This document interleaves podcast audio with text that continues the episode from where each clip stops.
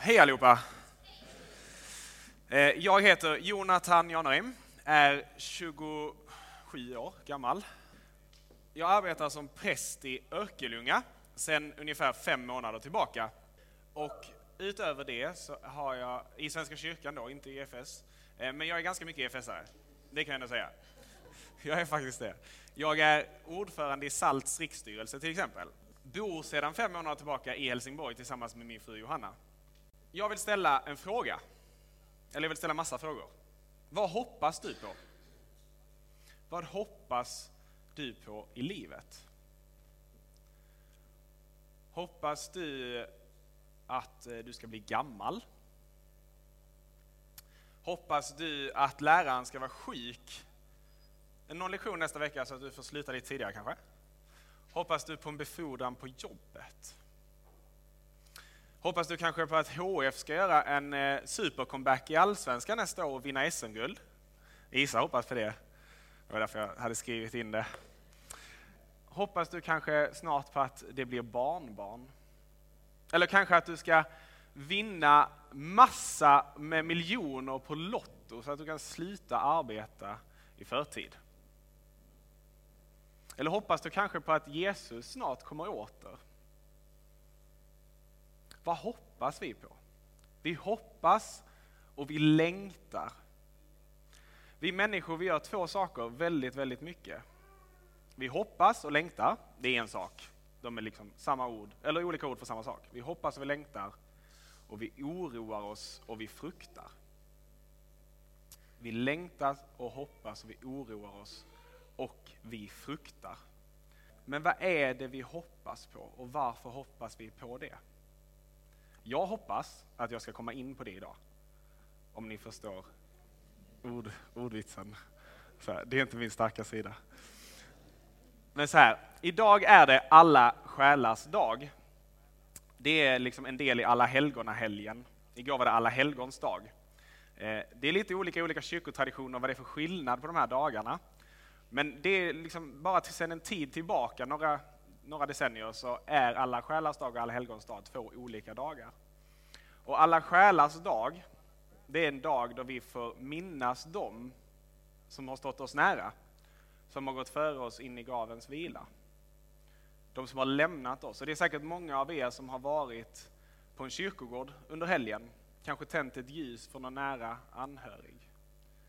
Och sorgen och saknaden, den kanske är mer aktuell för vissa och lite mer avlägsen för andra. Själv kommer alla helgona alltid vara en helg där jag får påminnas och tänka mycket på min pappa som gick bort i cancer för snart fem år sedan. Eh, men mer aktuellt för mig detta året är att jag tänker på min mormor som gick bort i början av året.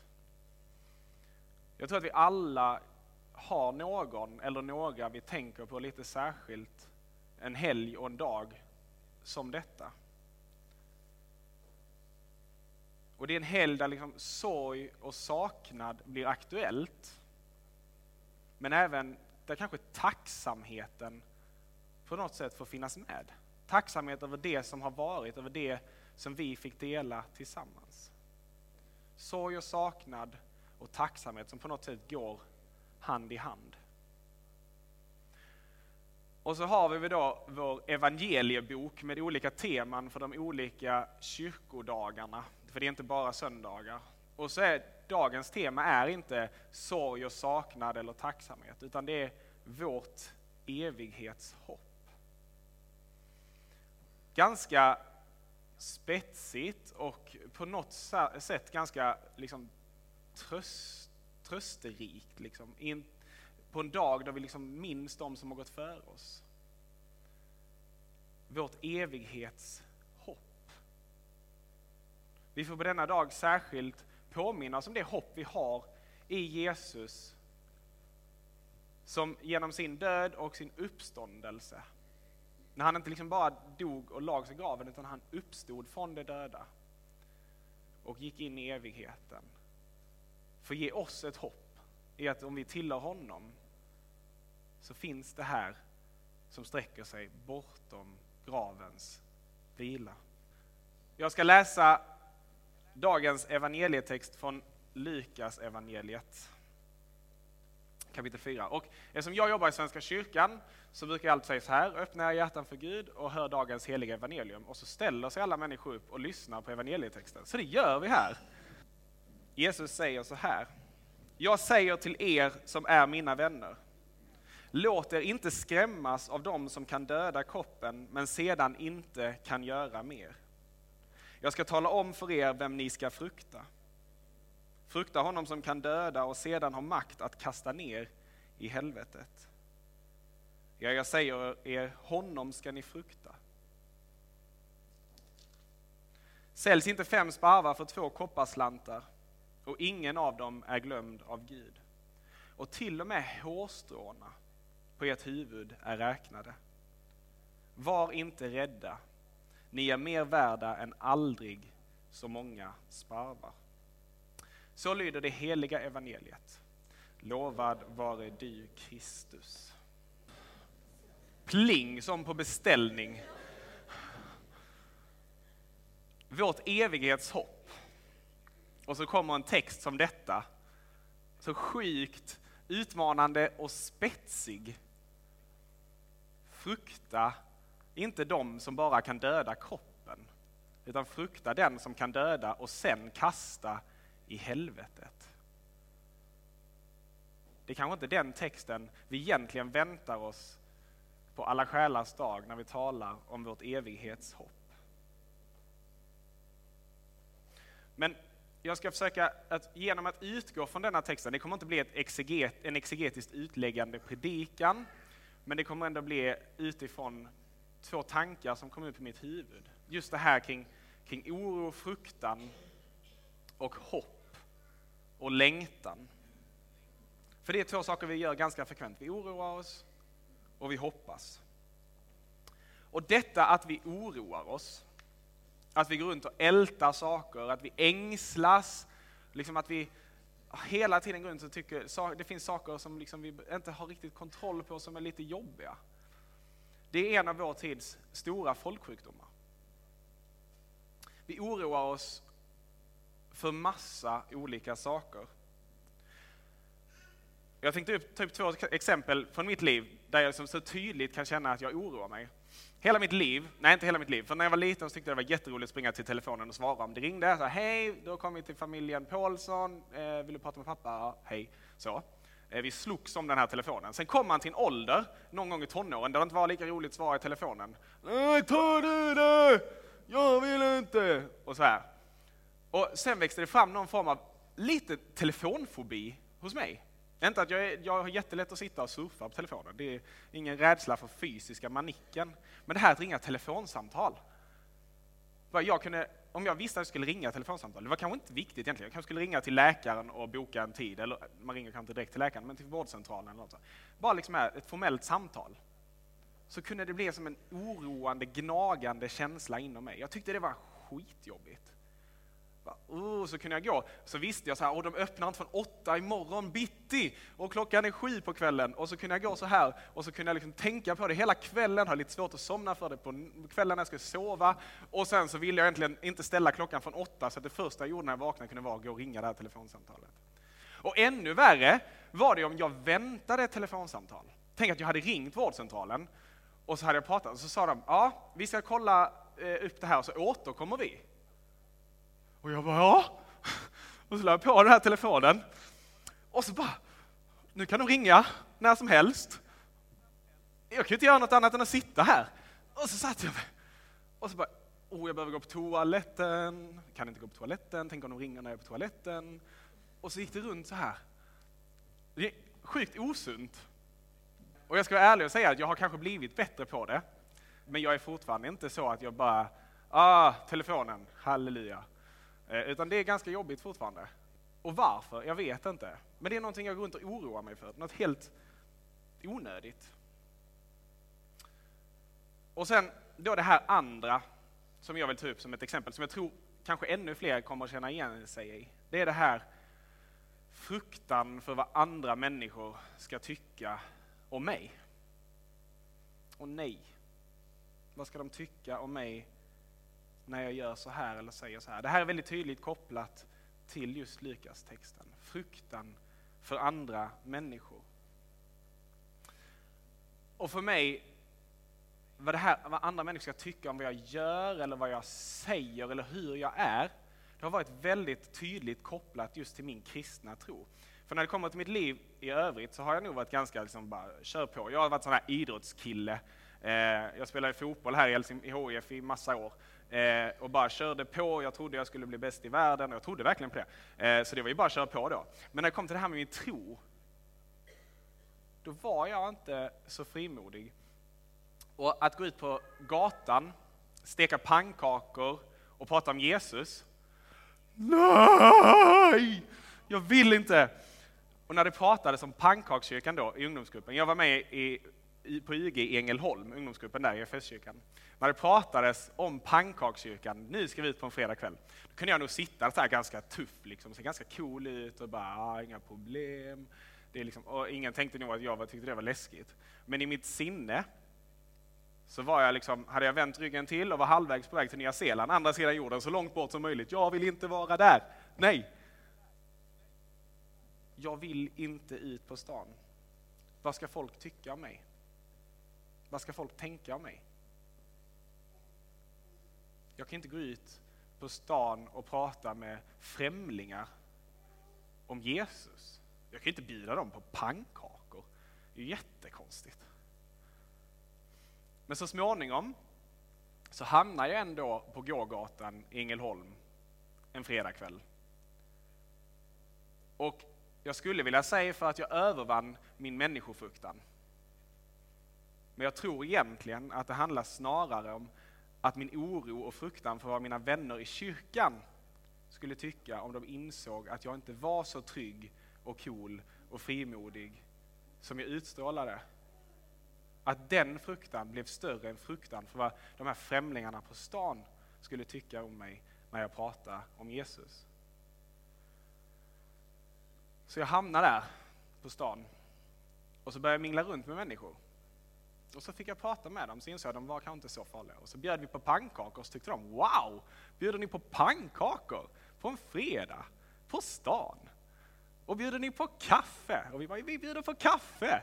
Och så började vi prata och så kom vi in och pratade om Jesus och jag överlevde. Och det var en ganska trevlig upplevelse. Det var inte så farligt. Min oro var faktiskt ganska obefogad. Både när det kom till faran i att lyfta telefonen. Det var nästan som att jag tänkte att telefonen skulle utgöra någon form av elektrisk stöt om jag tog upp den så här.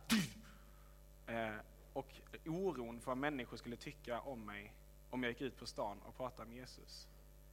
Båda de här två sakerna visade sig vara ganska obefogade. Fruktan för vad människor skulle tycka, oron för vad telefonen skulle göra emot mig. Och det är väldigt intressant just detta med oro. Och det finns lite så här nyttig statistik att ta med sig när man funderar på det här. Det finns då uppgifter eller statistik som säger att över 95 procent av det vi människor, vi svenskar i alla fall, går runt och oroar oss för på daglig basis. Det inträffar aldrig. Över 95 procent av det vi går runt och oroar oss för, det kommer aldrig att inträffa. Alltså om vi går runt och bär olika, 20 olika orosmoment i huvudet hela tiden. Åh, tänk om det här händer, tänk om det här händer, tänk om. Jag, är, jag och min fru, vi äger en bil för första gången i vårt liv, vi, sen i våras någon gång. Och den ska in på service på onsdag. Typ varenda gång jag sitter i min bil så, så bara, och nu låter någonting, nu kanske det går sönder någonting. Men jag har kört 1500 mil med den, det har inte hänt någonting än så länge. Men varje gång jag sätter mig och startar så bara, oh, nu är det min egen bil, nu kan någon gå sönder, något kan gå sönder. Och så oroar jag mig för någonting. Men 19 av de här 20 sakerna kommer aldrig inträffa. 19 av 20 saker kommer aldrig inträffa. Så varför oroar vi oss egentligen så mycket? Jag har också börjat läsa en bok av Hans Rosling, känner ni till honom? Mm. Han har, det har getts ut en bok postumt efter han gick bort i cancer nu för något år sedan, som heter Factfulness. Och han krossar ju så här myter om, om världens tillstånd, typ. Eh, och när man läser den här boken så blir det ganska tydligt att vi i Sverige, vi har det ganska bra. Vi lever i ett av de länder med högst levnadsstandard i världen och vi lever i den tid då världen har högst välstånd någonsin. Vi har det väldigt, väldigt bra. Vi har ganska lite att oroa oss för. Och jag, som är uppväxt i ett stabilt med, medelklass, en medelklassfamilj i Sverige, liksom, två, två svenska föräldrar liksom, med stabila jobb och inkomster och så här. Jag har aldrig behövt oroa mig för vad jag ska äta, var jag ska sova, om jag ska ha tak över huvudet. Jag har inte ens behövt oroa mig på om jag ska få åka på semester, för det har mamma och pappa löst. Liksom. Utan när jag, när jag oroar mig, och jag gör inte det idag heller, liksom, det finns en hemsida som heter Global Riches. Jag tycker ni alla ska gå in på den. Globalriches.com. Så skriver man i antingen vad man tjänar, eller så kan man välja att ta hur mycket pengar man har på kontot. Alltså sparkontot då. Och så räknar den ut hur rik du är i förhållande till alla andra människor i världen. Och jag har då arbetat i fem månader. Jag har pluggat i 18 år. Och tillhör nästan topp 1% i världen över de rikaste människorna. Så jag har det ganska bra. Jag fick typ en ja, en kris, livskris, när jag, när jag såg det. Eller jag får hela tiden livskriser nu, men det kan vi ta en annan gång. Jag får inte livskris av min ålder, det har jag liksom inga problem med. Men mer liksom, ja, hur jag lever mitt liv, det får jag faktiskt så här.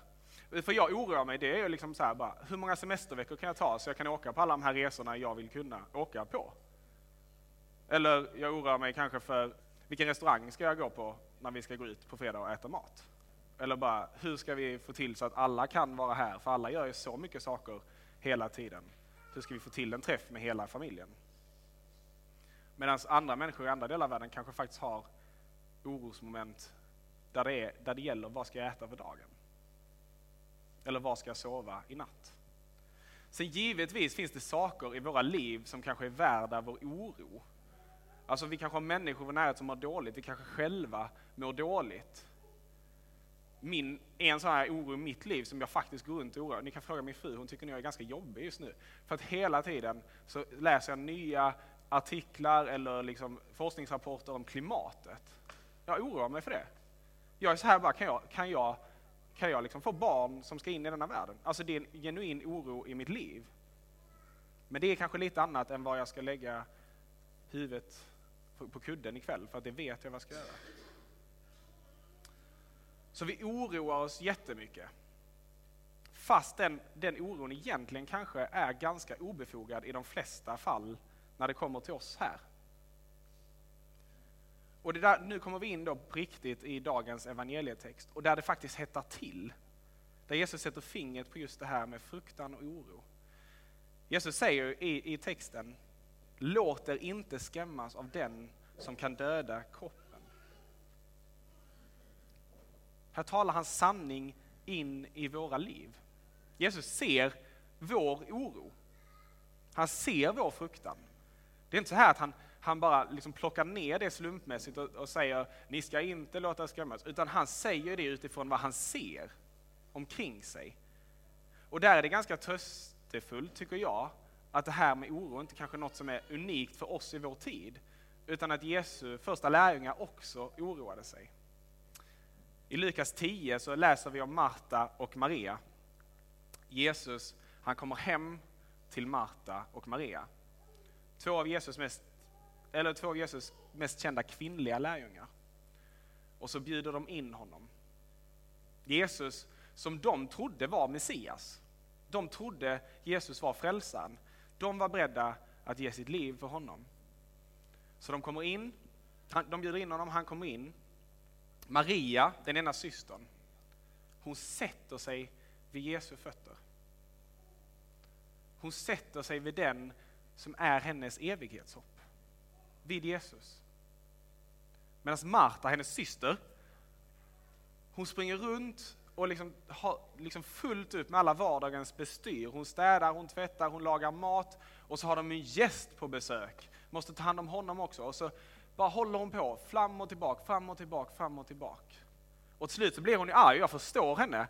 Om vi hade haft gäster hemma och, och Johanna hade satt sig vid fötterna hos gästen och, och jag hade sprungit runt och gjort saker. Det jag först det var väldigt, väldigt konstigt om Johanna hade satt sig vid fötterna.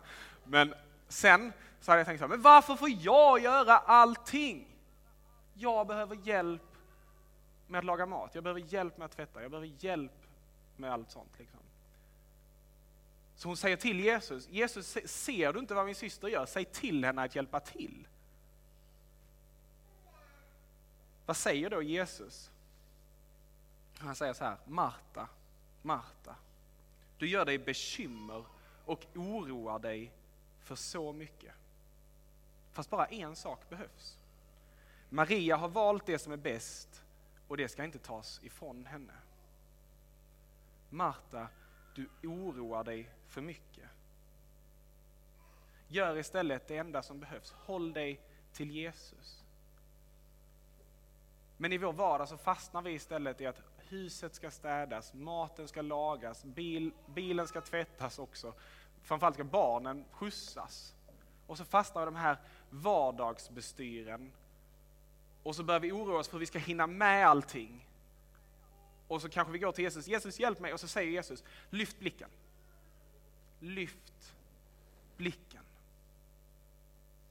Lyft blicken och fäst dina ögon på mig.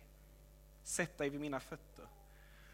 Och det jag tror Jesus verkligen vill göra i den här evangelietexten, det är inte att, att säga att om du inte skärper dig så kommer jag kasta dig i helvetet. Utan det han vill göra egentligen är att han vill bredda våra perspektiv. Han vill hjälpa oss att fästa blicken på det som är vårt evighetshopp. Till det som bär genom livet och in i evigheten. Jesus vill hjälpa oss att se att våra liv är mer än just här och just nu.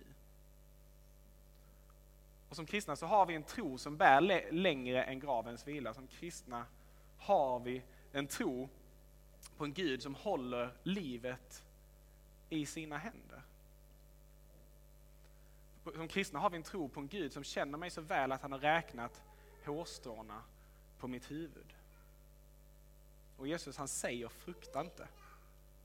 Frukta inte. Frukta inte människors åsikter. Alla kommer att tycka. Alla kommer att ha åsikter. Vissa kommer att tycka om dig och andra kommer att tycka att du är konstig. Men det som verkligen spelar någon roll, det är egentligen vad Gud tycker om dig. Och vet ni vad? Gud tycker om er. Gud älskar er så mycket att han gick i döden för er. Jag lovar er att det är mer än vad någon människa ni någonsin träffar på stan kommer att göra för er. Han älskar er så mycket. Och det är det som spelar roll. Att det är Gud som håller livet i sin hand och som älskar oss. Som säger att frukta inte, ty jag är med er. Och det är på Jesus som håller livet i sin hand vi ska fästa vår blick. I orons stunder, när vi tycker att livet trycker på och när det blir jobbigt, får vi fästa vår blick på Jesus, trons upphovsman och fullkomnare. Och så säger, Jesus säger inte med de här orden att ditt liv här och nu är oviktigt. Det är snarare tvärtom, ditt liv är viktigt. Och Jesus vill inte att ditt liv ska vara jobbigt bara för att. Det är inte det han säger. Han vill gärna att du ska ha det bra. Men han säger framförallt att jag är med er. Frukta inte, oroas inte. I mig har ni ett hopp. Och det är verkligen lättare sagt än gjort. Jesus säger att vi ska leva i världen men inte av världen.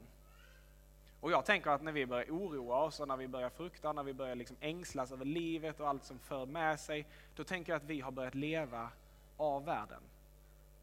Och inte i världen, som vi är kallade. Och det här är jätteutmanande och jag tror att, jag tror faktiskt, jag hoppas, ska jag säga, att alla känner igen sig i det här. Det är inte att du är dålig, att du lever av världen. Men det är inte det vi är kallade till. Vi är kallade att leva i världen, men av Jesus, av Gud. Vi är kallade att ha ögonen fästa på Jesus. Och Paulus, på tal om det här då med evighetshopp, att vi ska ha vår blick fäst på evighetshoppet. Paulus talar i Filipperbrevet, då sitter han i fängelse. När han skriver det här så sitter han i fängelse eller husarrest eller någonting. Alltså han, han, liksom, han har det inte bra. Han, det är ofta han inte har det bra. Paulus har liksom de senaste åren, eller senaste året kanske blivit en större och större förebild för mig. Ni kan läsa i Andra Korinthierbrevet eh, 10 om hur Paulus, allt han går igenom med stening och skeppsbrott och han blir torterad, han blir piskad och allting. Och han sitter här i fängelse i Filippo, i, och så skriver han till Filipp, församlingen i Filippi. Och så skriver han, ty för mig är livet Kristus och döden en vinning. Han har blicken där. Och så skriver han senare i Filipperbrevet kapitel 3, så skriver han, vårt hemland är himlen. Jesus vill ändra våra perspektiv. Att vi inte ska fastna just här, just nu. Och tänk om vi kunde få med oss mer av detta Guds perspektiv i våra liv. Vad skulle inte det göra med vår oro, med vår ängslan och med vår människofruktan? Jag tror det skulle göra enorma resultat.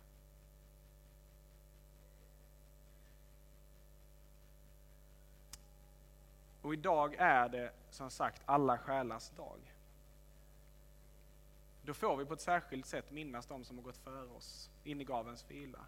Och så får vi sätta vårt hopp på Jesus. Att de är i sitt hemland himlen. Med Gud i sin fulla härlighet. Och livet här och nu, det är ganska förgängligt och kort med evigheten som måttstock.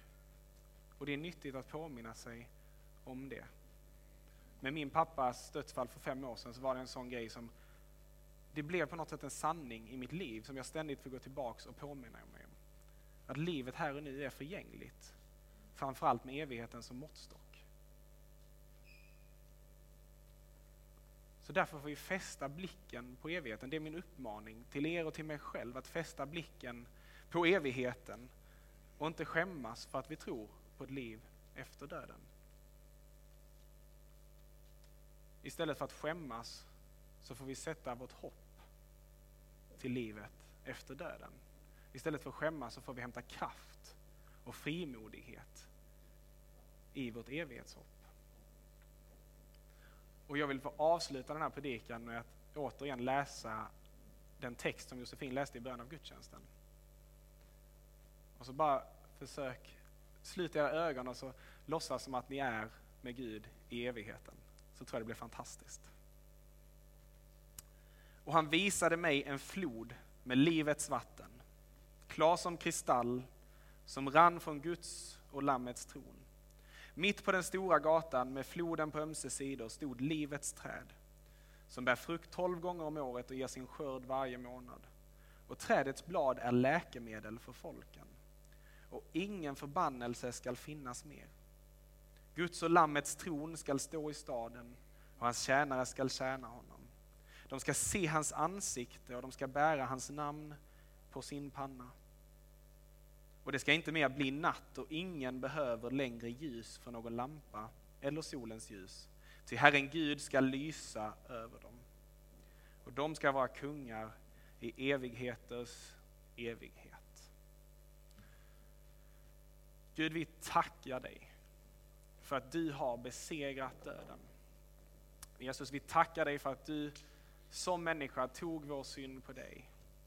Tog med den ner i graven och lämnade den där och öste ton och ton och ton av, av mark och sand över den så att den inte kan komma upp igen Jesus. Så att du uppstod till livet och att vi får uppstå med dig i evighet.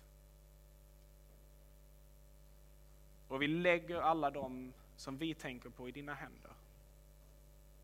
Och vi ber att de får, får vara hos dig i himlen. Och vi ber att när den dag kommer då vi ska få gå till gravens vila så ska du även ha berett en plats för oss. Hjälp oss att ha blicken fäst på dig. Låt oss ha blicken fäst på evigheten.